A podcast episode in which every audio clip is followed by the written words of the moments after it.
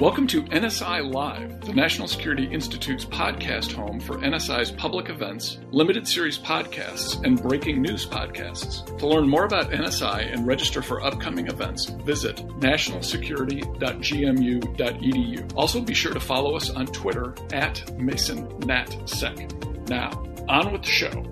Today we have Jody Herman, former staff director of the Senate Foreign Relations Committee, Jamil Jaffer, NSI founder and executive director, and former chief counsel and senior advisor to the Senate Foreign Relations Committee. Our special guest, Bishop Garrison, NSI Visiting Fellow and Director of National Security Outreach at Human Rights First. Myself, Lester Munson, NSI Senior Fellow and the former Staff Director of the Senate Foreign Relations Committee. And for the first time, we have a live audience. Thank you for joining us and be sure to send in your questions for the end of the show question and answer period. First, it's the day before Election Day, and we're going to talk about the campaigns and records of the two candidates, President Donald Trump and former Vice President Joe Biden, the challenges they will face over the next four years years, and we will take questions from our live audience. Jody, let's start with you. What is Joe Biden saying about how he will conduct foreign policy over the next four years, should he in fact be president of the United States? Okay, so I think if Biden wins, aside from some really specific policy changes like rejoining the Paris Climate Agreement or building back an Iran nuclear agreement,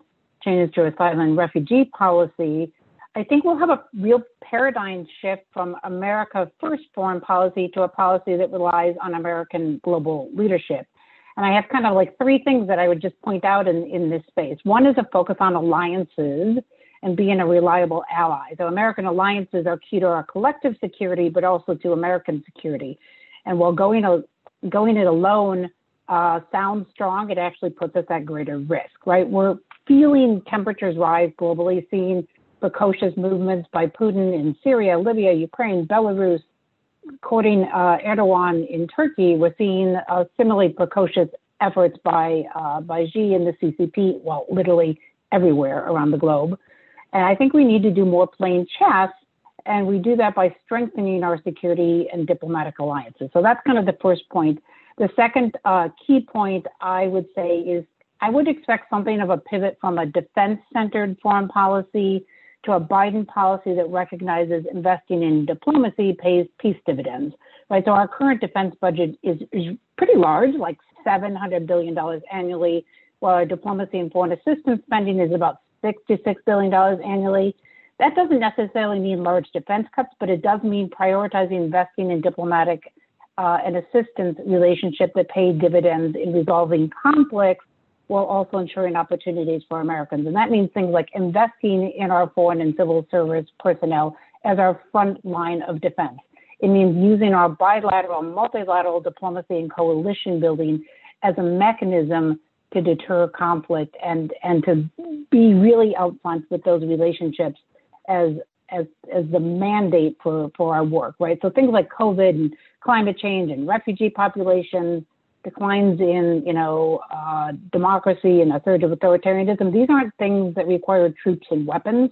These are things that require people and relationships uh, to solve. So that's two. And then the third one is really just this idea that I think Biden will lead by example, um, ensuring that the example that we that we set at home reflects the values that we want to see abroad. I don't think I need to articulate that any more than that those are the three kind of I would call paradigm shifts. I think in a Biden foreign policy. All right, Jamil, let's get uh, let's get your take, which I assume will be somewhat different on the national security approach that Joe Biden is offering America in this campaign. Well, Les, I'm not sure it's going to be different. I just think it's going to be. Let's talk about the implications of that are right, which is to say. Uh, what Jody just laid out is that Joe Biden will return to the Obama administration's foreign policy, which was a resounding failure. So look, that's great. If we want to go back to the eight years of train wreck uh, for American alliances and American relationships around the globe that was the Obama foreign policy, that's good. You know, that's okay. We can do that. Uh, but I don't think the American people want that. I think the American people recognize that our uh, failure to act decisively in Syria was a mistake. I think the American people realize that our uh, giving up of Crimea to Russia was a mistake. I think the American people realize that us allowing China to build islands in the South China Sea, militarized islands in the South China Sea, was a mistake. And, and to allow them to steal billions and trillions of dollars of American intellectual property was an error. Um, and so, you know, look, I'm not going to defend the Trump administration's foreign policy. Um, I think there are a lot of huge issues with that. And I do think it's important, as Jody says, to rebuild our alliances and to do more diplomacy. Uh, but I don't think the answer is go back to America on its back foot, uh, backpedaling for the world, not backing our allies, um, and frankly, talk about ending all endless wars and withdrawing back home. In a lot of ways, actually, that that has been a consistent theme of the Obama administration, is a consistent theme of the Trump administration, and I I worry it'll actually be a consistent theme of a Biden administration. And so I worry when it comes to American foreign policy and national security, neither of the candidates uh, up for election tomorrow is going to do what we need, which is America to actually lean forward and lead in the world and take the mantle of leadership on that we've always had or had for at least the last, you know, 20, 30 years um, and take responsibility for that. All right, uh, Bishop. First of all, welcome to the podcast. It's great to have you join Thank us. Thank you for having me. Honored. Yeah. I'm honored to be here. So we're gonna we're gonna give you a, a nice fat pitch down the middle. Awesome. Uh, why don't like you that. offer us your critique of President Trump's approach to foreign policy over the past four years? Well, I, I would say let's just uh, let's just speak plainly. It's it's been an abject failure, and uh, in part, a large a large portion of it is because we have become a much more global society uh, as a as a world and as a nation, we have been for a long time a leader of that global society. So for Trump to step in and say, you know, America first and put us on a, a path of isolationism has been a step backwards for uh, the United States and for the world in general. When you see the way that we re- responded or a lack of response to COVID, when you see a lack of response to disinformation and misinformation from uh, from the Russia and from uh, I should say um, uh, in, international or, or, foreign entities. Uh, when you see that we don't have a, a, clear plan for Afghanistan or for Iraq or for many of the or for Syria, we we uh, completely left the Kurds uh, up a creek without a paddle when we uh, began pulling troops out, and then we reallocated uh, the resources that were there just to ensure that we were protecting oil fields that did not belong to us, which was a, questions of of, hum, of uh, international law and international norm violations to begin with. So um, there are a variety of things we can go to. We can go into China and talk about uh, this trade war that he's uh, con- that he and the administration have continued to push that have cost real jobs and real businesses to Americans. When you talk about uh, uh, t- tariffs of uh, in upwards of 500 billion dollars, and to only have China uh, retaliate through not buying American soybeans. Uh, th- those are just uh, not subtle examples. Those are true, true, true things that have damaged our relationships here here at home and, and abroad.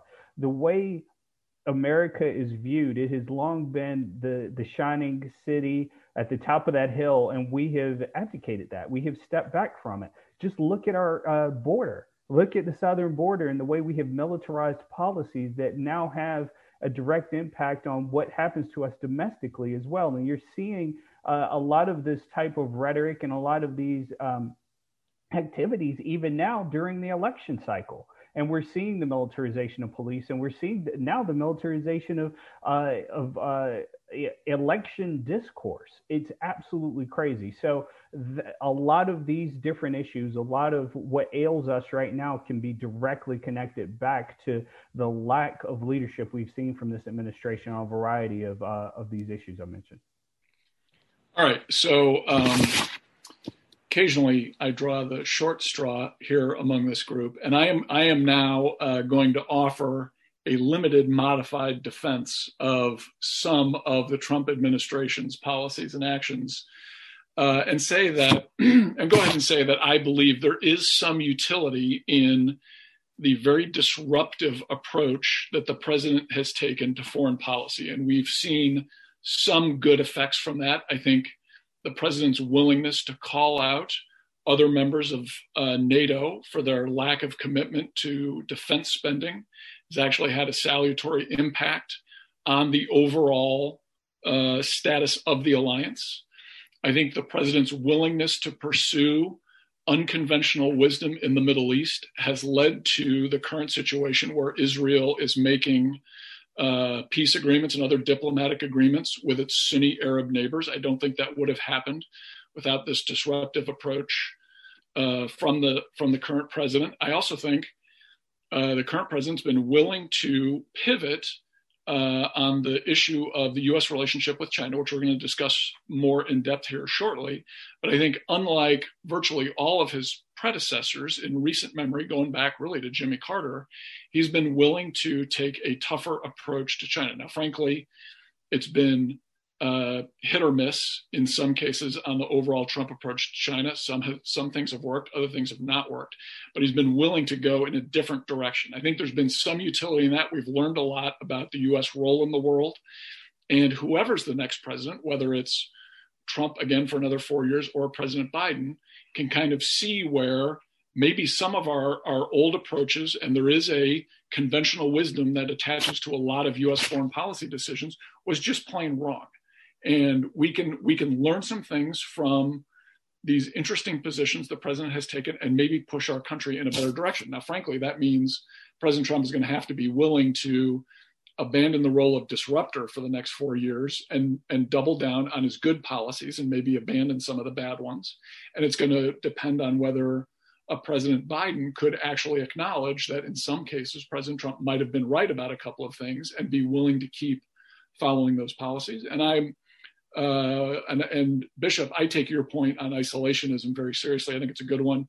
I worry similarly that Democrats have a strain of isolationism in their approach. I don't think it's quite as bad as what the Republicans have right now, but I do think it's of concern. And I would, if Joe Biden does win, I'd want to make sure we're looking very closely at where the far left is, where the so-called progressives want to take us on certain policy issues, because frankly, I think they're at, uh, as of concern as uh, some of the things we see on the far right.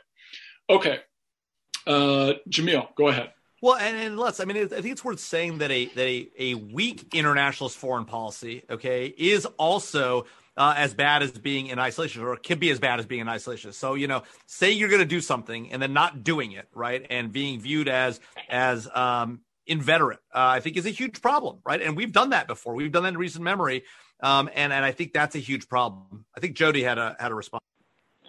Yeah, listen, I just have like a, like a quick rejoinder to you, Jamil, which is, you know, I think that it's a campaign talking point to say that this is Obama 2.0 and that this won't be Joe Biden's administration, right? So I know people have made fun of the Build Back Better as like a as a kind of a corny statement, but I do actually think it's true, right? Like I think it's taking a look at Obama, it's taking a look at where we're at right now internationally, and thinking about what we have to do that comes next. And I think that Joe Biden, remember, this was somebody who led the Senate Foreign Relations Committee for many years. I think he understands this space better. I think he understands the importance not just of relationships internationally, but of having a strong relationship between the administration and Congress.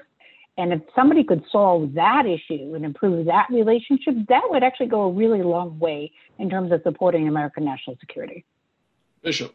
Yeah, if I could quickly, I, I want to uh, kind of uh, go back to some things that uh, that Les mentioned on the the NATO two percent piece. Uh, Trump has been uh, somewhat aggressive, at least in his rhetoric about it. But let's let's not be mistaken that both Presidents Bush and Obama pushed hard for the uh, to ensure our NATO allies reach their the two percent mark uh, in, in, support of uh, military efforts there. We still remain the only uh, Article 5 uh, uh, country under NATO, and we've had many opportunities to, to speak more in, uh, to our allies and go to bat for them, but we've been pushing this whole idea that it, it, somehow, if they're not meeting their 2% mark, that we potentially may not support them. That's insane. Um, it also remains to be seen on some of his diplomatic efforts as well. We he pushed hard and tried on multiple occasions, and I think to somewhat to Jamil's point on uh, North Korea, and said that you know I'm going to uh, bring them to the table. We're going to see a, de- a, denuclearized North Korea, denuclearized peninsula. None of that. That's all evaporated. No, and, it, and we don't even talk about it anymore because nothing ever happened under it. Uh, I worry that uh, parts of uh, his policy efforts in the Middle East are going to be the same way. So uh, I just wanted to add that. Well, look, I, I, think Bishop's right uh, to, to point out some of the concerns. North Korea is a great example, right? I mean, there the president went in, thought that his personal relationship that he could build with Kim Jong Un would would get past the very real issues. And the fact is, it couldn't, and it didn't. I actually credit the Trump administration for not having gone down the road of trying to do a poor deal with North Korea, the same way that the Obama administration, needing to get a foreign policy win, did on Iran. I'm not yeah. going to refight the Iran. I know. You, I know. You got to bring I, it back to Iran every I, well, single time, right? it you know, was like a huge failure. Jamil, oh, Jamil, we will man, always have Iran. We'll, we'll always have. Yes, because we'll we are clearly in a much, much better place now, Jamil, right? So I- Iran has actually started to re enrich, and we don't have an agreement to hold them to account. Accountable. That is Absolutely. clearly a much Yeah. better place to be. Absolutely. Listen, Well, I it will. does, it does have fewer resources to uh, engage in its malign activities than it did a couple of years ago. Exactly. You notice you notice there's a lot less there's a lot less fomenting going on around the region as they start to feel pressure internally, right? And look, giving up the gold the the gold standard, right? Allowing Iran to, domest, to enrich domestically is exactly why we're here. They're re-enriching because the Obama administration let them have an enrichment capability that they should never have had and should not be have, should not have kept under that deal. And by giving them up millions and millions of dollars, right, to help work on on further enrichment, advanced enrichment, ballistic missiles, and the like, and frankly, walking back our effort on ballistic missile efforts that have been a long-standing Listen, position of the U.S. You government. know that I was not the biggest fan of the JCPOA as it was written, but once it was done, it was done, and we had an, we had a deal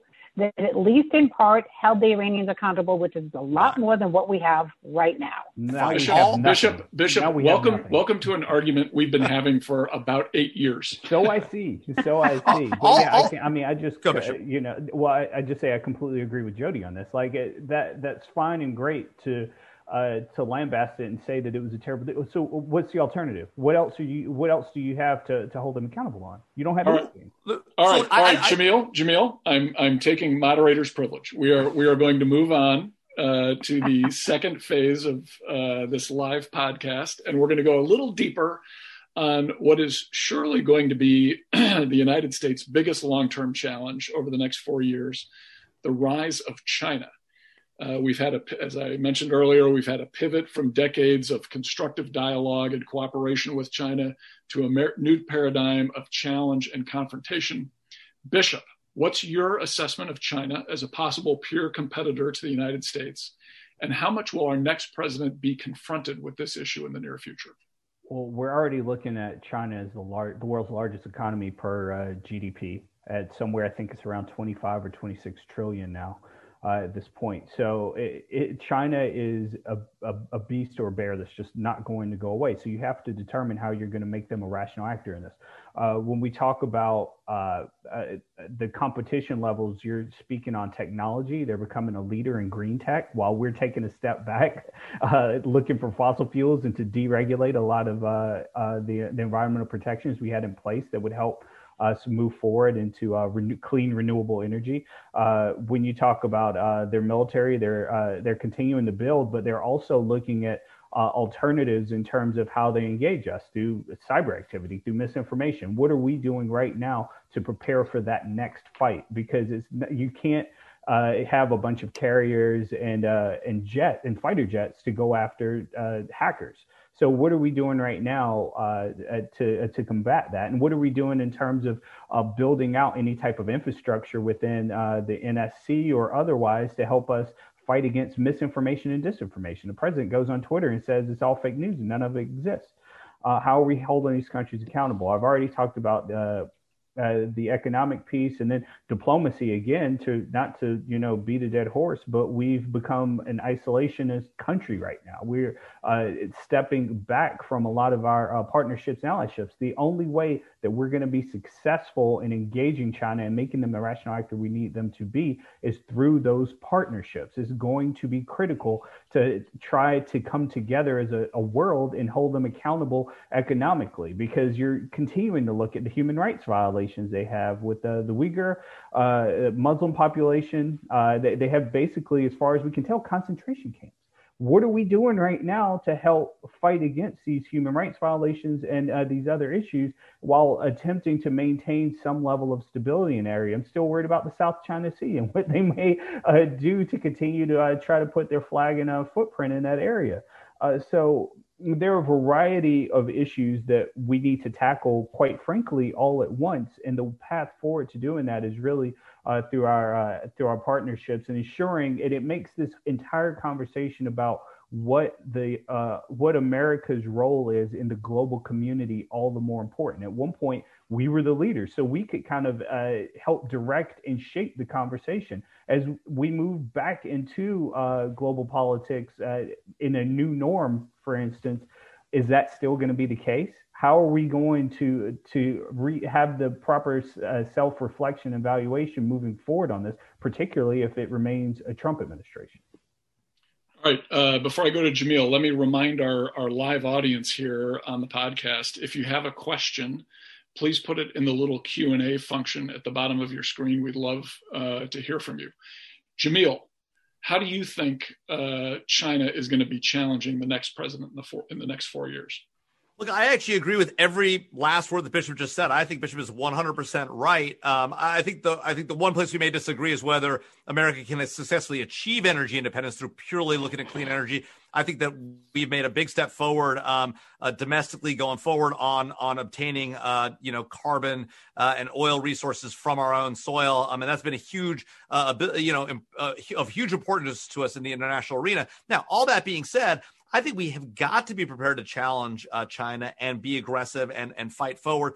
Whether we ought to do it through tariff and trade measures, the way the pr- current president has, or some alternative method uh, that, that that Joe Biden might adopt, I'm I'm interested to see. I actually think we're going to see more consistency rather than less on the China front from uh, the new incoming administration, whether it's Donald Trump or Joe Biden.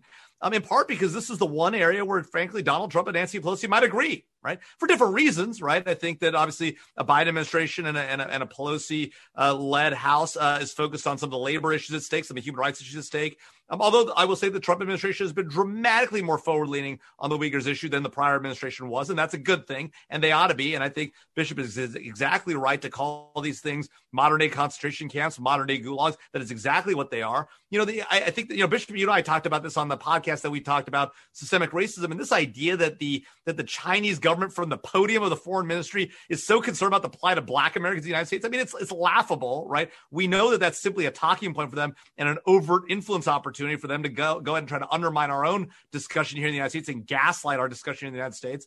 Um, but what worries me uh, is exactly what you're saying is that we we're we're we're not prepared to be as forwardly as we need to be and recognize them for the very real threat that we are. You know, part what they, that they are. Part of the challenge is, you know, we as Americans we tend to think in you know one week, one month, one year, five year increments, maybe at the most, right? It makes us tremendously innovative and tremendously successful, but it also makes us subject to countries that, like Russia and China, much more so, that have 30, 40, 100 year time horizons that look at us simply as a flash in the pan. And they are building for a long term China victory and we're missing the boat. And so I really think we need to get in the game fast. We need to look at things like core technologies, our dependence on them for rare earth metals, our dependence on them for semiconductors, and the like is hugely problematic, right? And while I'm not saying we need to decouple, we certainly need to recognize the, the challenge we've seen in PP and pharmaceuticals for what they are in these other broader areas um, and really need to move forward aggressively. And frankly, yes, I'll say it. As a Republican, I think we need more of an industrial policy when it comes to critical technologies. Well, I, I, quick, uh, two quick things. We allowed for space for uh, the foreign minister to get up and say, "I can't breathe." We allowed for that space. That that's a part of the problem here. I, I agree.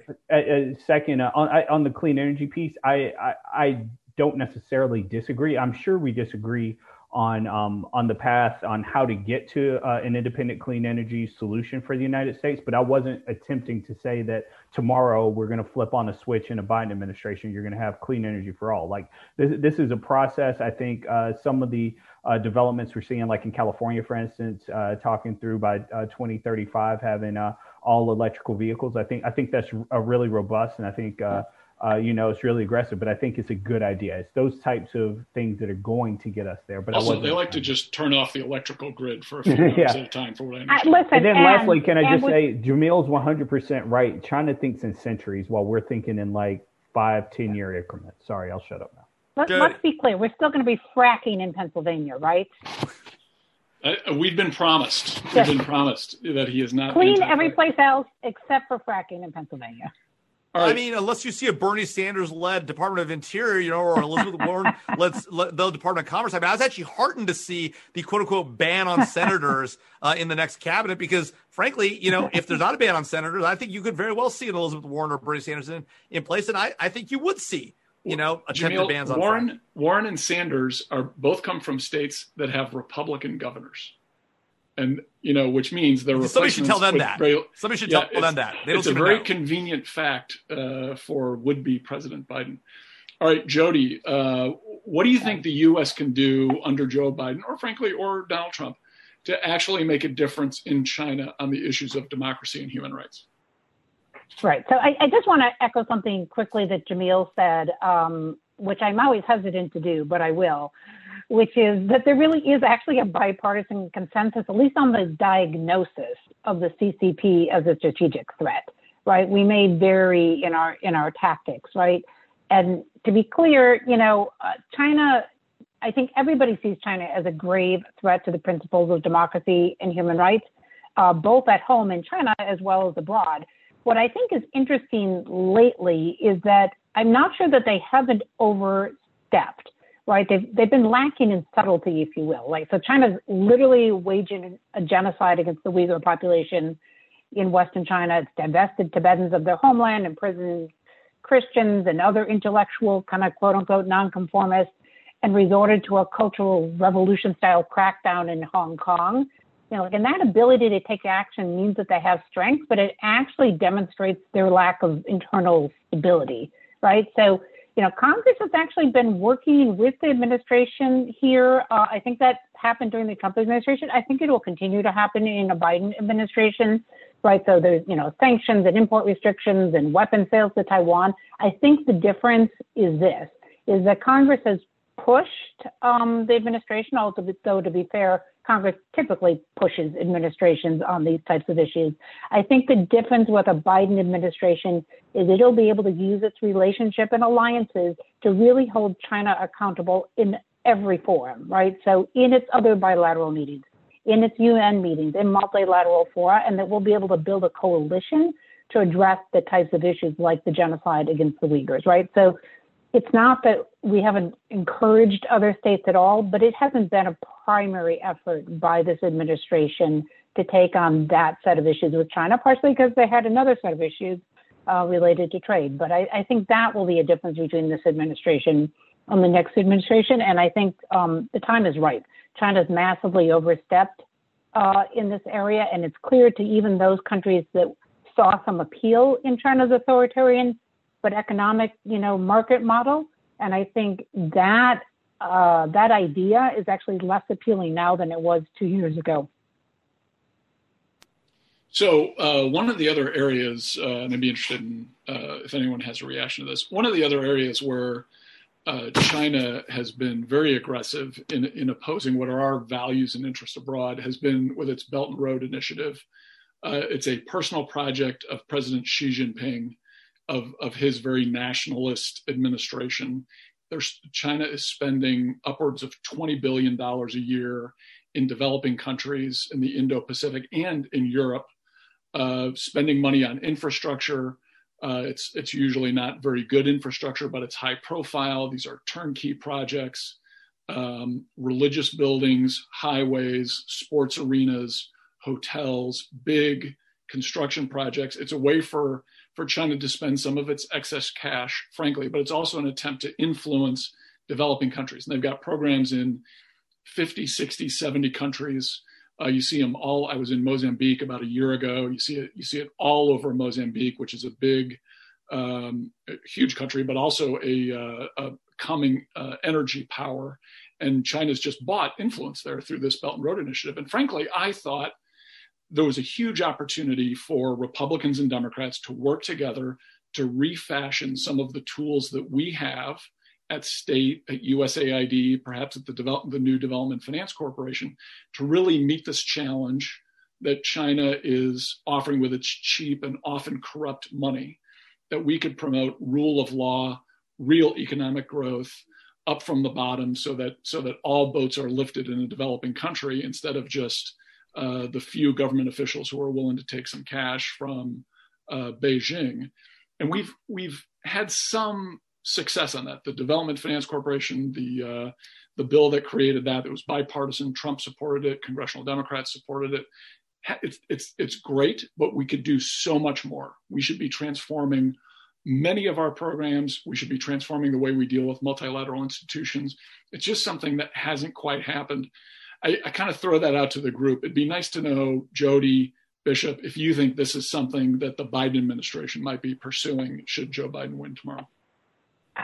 I think less. I think we're with regard to China, I think we, we need to adopt an all of the above strategy. Like, I don't think there's anything we shouldn't be doing in these spaces, you know, whether it's in the democracy, human rights space or countering Chinese efforts to buy off, you know, other countries with cheap, you know, with cheap investments, right? So, yeah, absolutely. And I think, uh, I think there's interest and support for this uniformly across both parties in Congress and in the executive branch, right? Like if there is a moment of, if there's a unity on any foreign policy issue right now, I, I think I think China's it, and I think you try it all. It's just like when you're on the Hill and you're trying to move legislation, you you try every avenue, and I think the same thing is true here. You need to you need to select E, which is all of the above.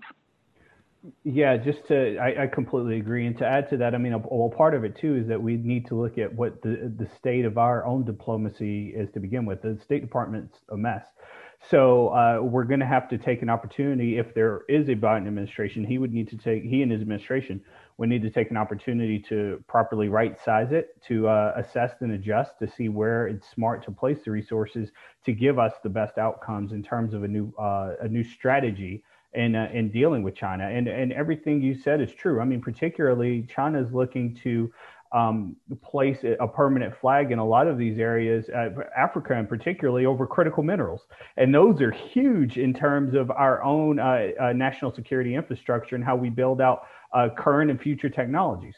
So it, it, there are certain aspects of this entire discussion uh, that we are not going to be able to avoid. That the Biden, that a Biden administration is going to have to take on uh, head first, uh, directly, and quite frankly, to some degree, aggressively. And I think uh, what Jody states is, is, really important. But again, it goes back to having all of the proper uh, allyships, relationships globally for us. We're going to have to rebuild a lot of relationships in order to be able to put uh, the proper pressure points uh, on China on a lot of these different issues.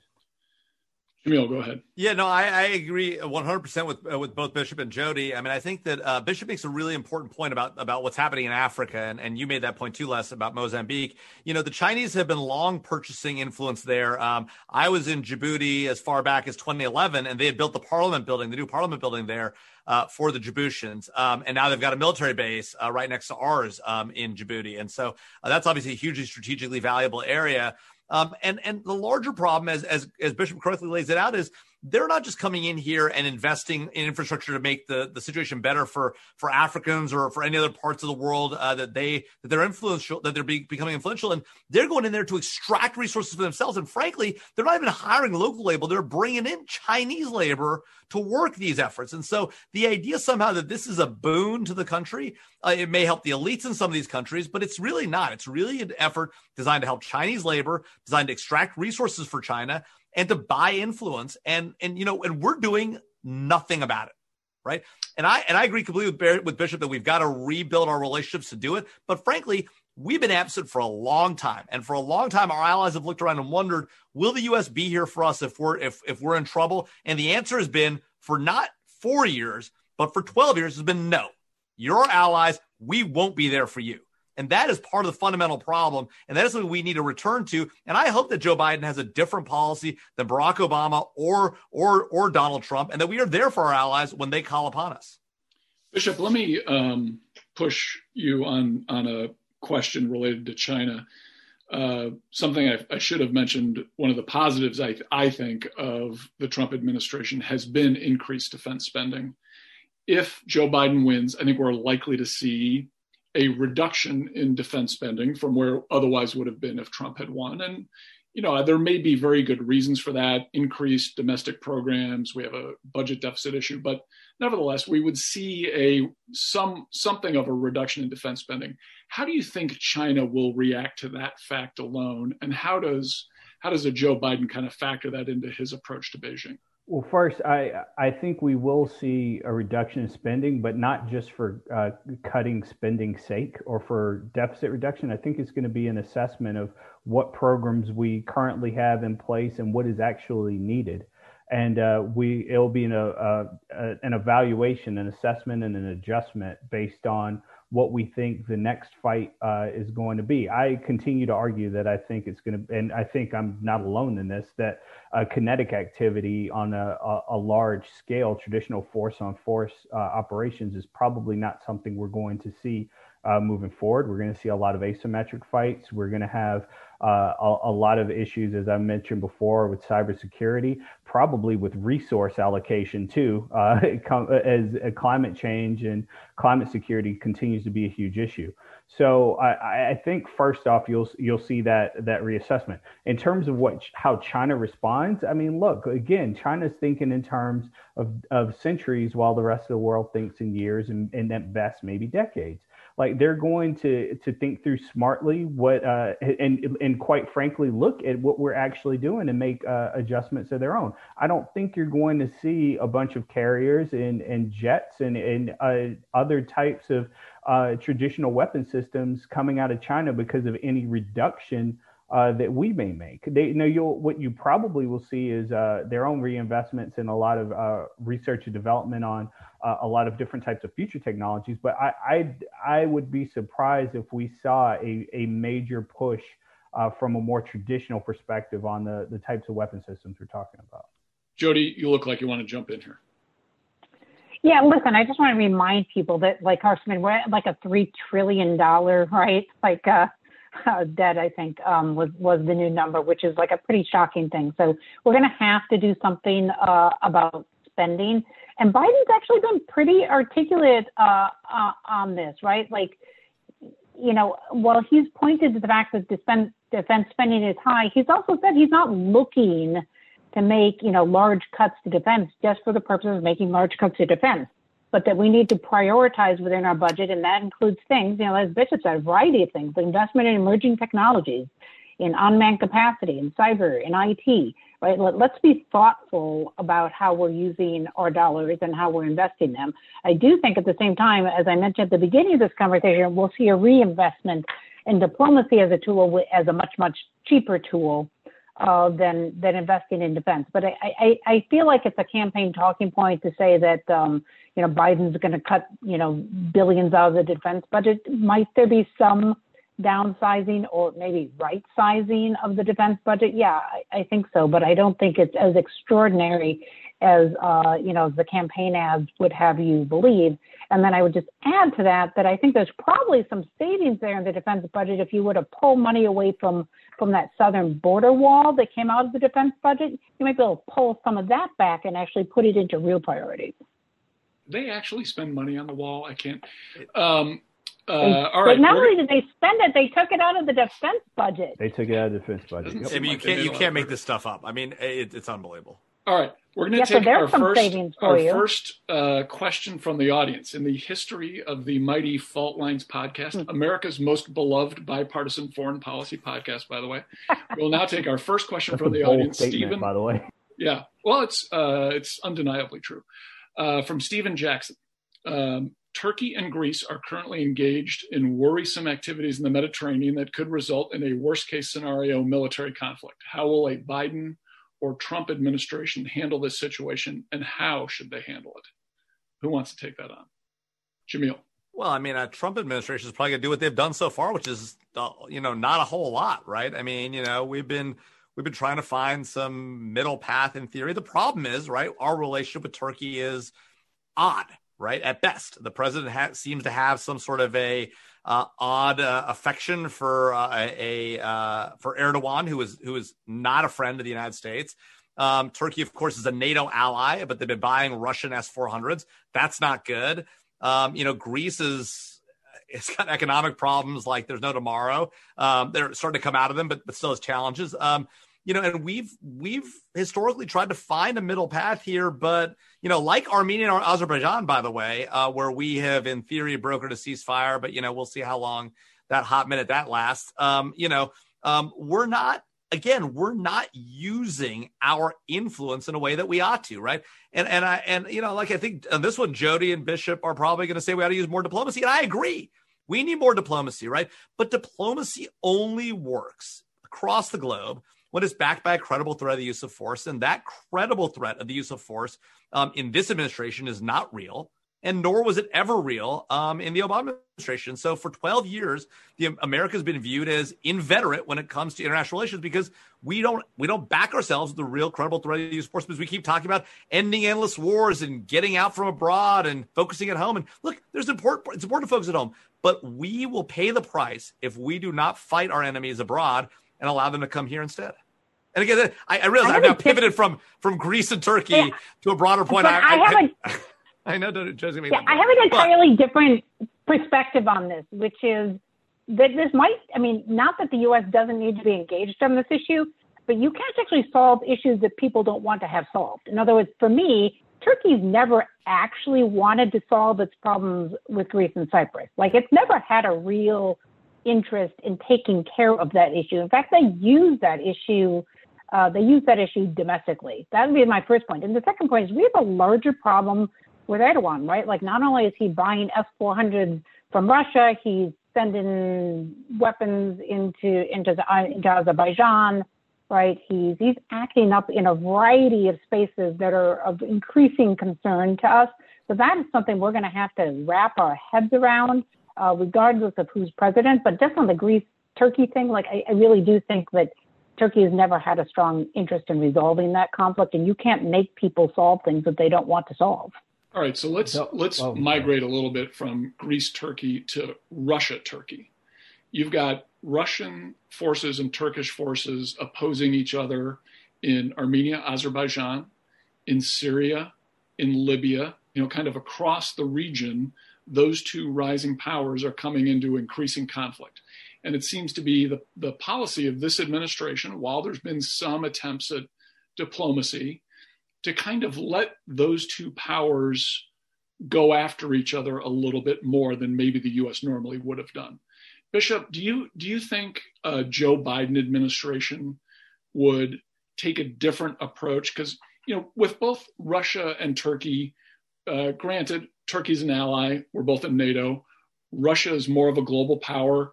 We've got a complicated relationship with them, mostly negative. On the other hand, we cooperate in civilian space efforts. Uh, how do how do you approach that dynamic differently, kind of across the region, or do you approach it differently? We could have a whole separate discussion on uh, our civilian space efforts and how convoluted those are. But uh, well, I mean, the, the major thing you would see, I would imagine, coming out of a Biden administration is a, a, a, a I don't want to use the term pivot because I think it's probably overused, but you'll see a, a Russia pivot. You'll you'll see an adjustment in the way that we handle uh, Russia because right now we're uh, inviting them literally into the White House. We're not doing anything. So I, I think that's uh, the first major step uh, I think you're also going to see, to some degree, a return to, at, the very least, to the idea of smart power. And I think that's something that Jamil, to some degree, was was hinting around the edges on. But right now, we have no diplomacy whatsoever uh, in our in our nation's foreign policy. So if you're going to have uh, the, you need the tip of the spear. You need to have that the first the discussions from a, a diplomatic stance before you even begin talking about what threats of kinetic uh, activity or intervention you could potentially have. I don't think it's it's going to be in the interest of uh, of a Biden administration or uh, their desire to go and become. Uh, to in, to intervene uh, from a, a, military perspective in uh, in everything we do. I think you'll you'll see us uh, watch very closely, but you may see us become uh, a trusted uh, a broker to some degree, and we'll try to do what we can to to de-escalate uh, tensions. But it, we will begin from a diplomatic perspective, and that's something that this nation is lacking now uh, for the past four years, for sure. All right, another question from the audience uh, is about multilateral institutions. Of course, the administration, the Trump administration, pulled out of the World Health Organization in the middle of a pandemic a lot of people thought that wasn't a great idea. Uh, it's very likely Joe Biden will, if he wins, one of the first things he'll do is get back into the WHO. But there is kind of this lingering issue that perhaps the WHO didn't conduct itself in the in the in a manner in reaction to uh, the virus coming out of Wuhan that was really in our interest. Like there there could have been a better multilateral response. So so Jody Bishop Jamil, anyone can weigh in here how do we think the Biden administration, aside from rejoining things and asserting that those things are good, how does a Biden administration perhaps reform multilateral institutions?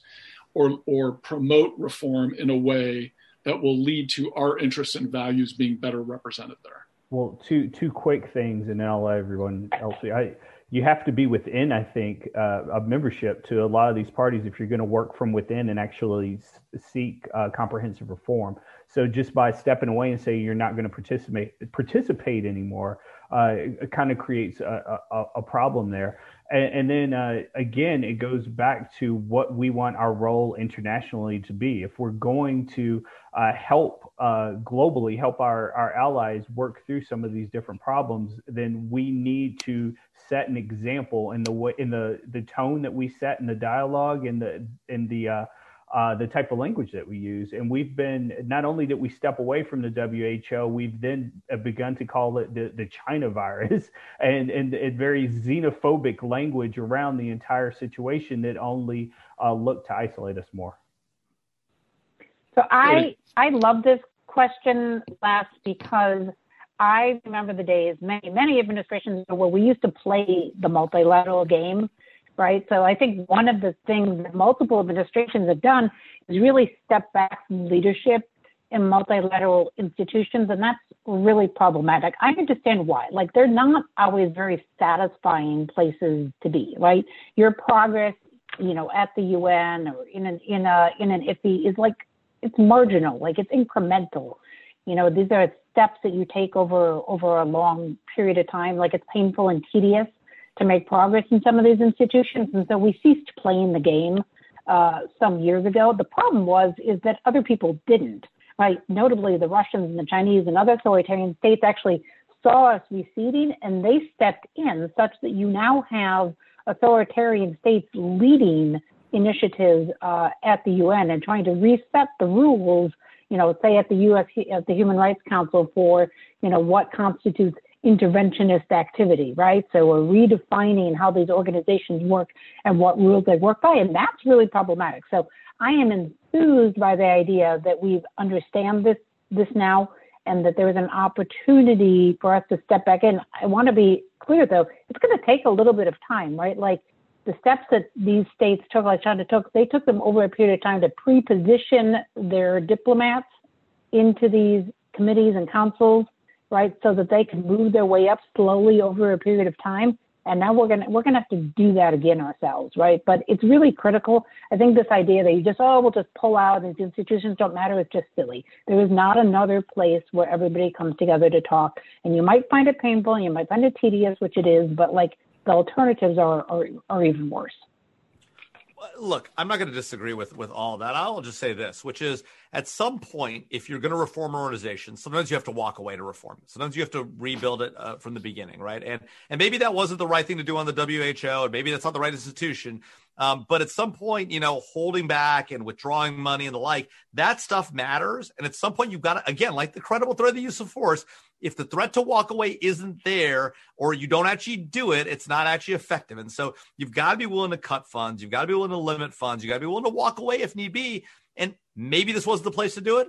But until we're viewed as credible on that front, we're not going to have real influence modifying behavior. And frankly, the UN has been a huge problem for a while. It's not just the WHO. There are a lot of UN institutions. Jody, you know all about the Human Rights Council, which is a joke and an embarrassment. Um, you know, and been led by some of the world's worst uh, human rights violators. Um, you know, I mean, there are a lot of problems with the UN. Um, and so, so taking a stiff wire brush to it um, is not a bad thing. The question is just when and how and how much, and, and maybe the walking right. away from the WHO in the middle of a global yeah. pandemic wasn't the smartest move. This isn't, but this, these aren't your teenagers, right? Like, it's not like you're stepping away. This would be like if you have teenagers and you're annoyed with them, asking somebody else to parent them, right? Like, that's not really a choice to like literally just step away and do nothing because what actually happens is that China or Russia or others step in it's not as if people learn the lessons the way that you you want them to. If we if we are not at the table, someone else will step in and uh, fill that vacuum. It's power vacuum. I, I, I, don't doubt that. I don't doubt that. I'm just saying at some point you got to be able to we got to be willing to walk away if it's not working for you, right? And the question is when do you do that, and how often do you do it, and how credible are you in threatening to do that? But surely you don't believe that we should always stay in the room at all times in all conversations, even when it's clearly not going to work for us. Listen, you know what, American, if you're going to be the leader, you don't get to just walk up and stand up and storm out of the room. It doesn't work that way. Like you've got to stand there, you've got to make it through the difficult conversations, and you've got to find the alliances and and and and, and lead. Right? And it's just don't- hard. You don't And get to choose is when you're going to be the hard. leader and when you're not going to be the leader. Like either you're the leader or you're not. All right, let's uh, let's do one last question. This is an audience question. Everyone gets a quick response. Jamil, quick, uh, and then and then we'll wrap this thing up. So the Trump administration has increasingly relied on sanctions, unilateral sanctions, to carry out its policies. You're, we're seeing it in Central America, in Venezuela, Russia, China. The response to the issue with the Uyghur Muslims we talked about earlier was direct sanctions from the administration. They're they're over relying on the sanction on sanctions as a tool. How would a Joe Biden handle sanctions policy? Let's go fast. Who wants to go first? I would say the same, frankly, because it's the same. It's the same policy the Obama administration had, and it comes from an unwillingness to use the military arm of power. Obama had it, uh, Trump has it, and I worry that Joe Biden will have it. I hope, I hope he won't. I hope he'll be willing to use the military uh, instrument of power when appropriate, which is not all the time. I get it, right? But sanctions right now is the only tool in the toolkit. It has been for 12 years. That's a mistake. I, I'll say I'll Bishop. only add that uh, I think a Joe Biden um, administration will probably le- uh, levy them uh, more accurately and evenly. For instance, with uh, Saudi Arabia uh, and and uh, what we saw there, and uh, uh, the situation with uh, a Washington Post journalist with uh, Jamal Khashoggi, Khashoggi, excuse me. Um, that that's my only uh, main concern. I think that if they're going to utilize them, they're going to leverage them. They're going to do it uh, evenly and appropriately, and in a way that is in the best interest of the country and not uh, one particular uh, person or group of people. Jody. I, I think we've gotten better at sanctions over the years as opposed to kind of like broad based country sanctions. We now have sanctions for finance on corruption, the global Magnitsky sanctions that I'm fond of talking about that I think are more more targeted and frankly more effective.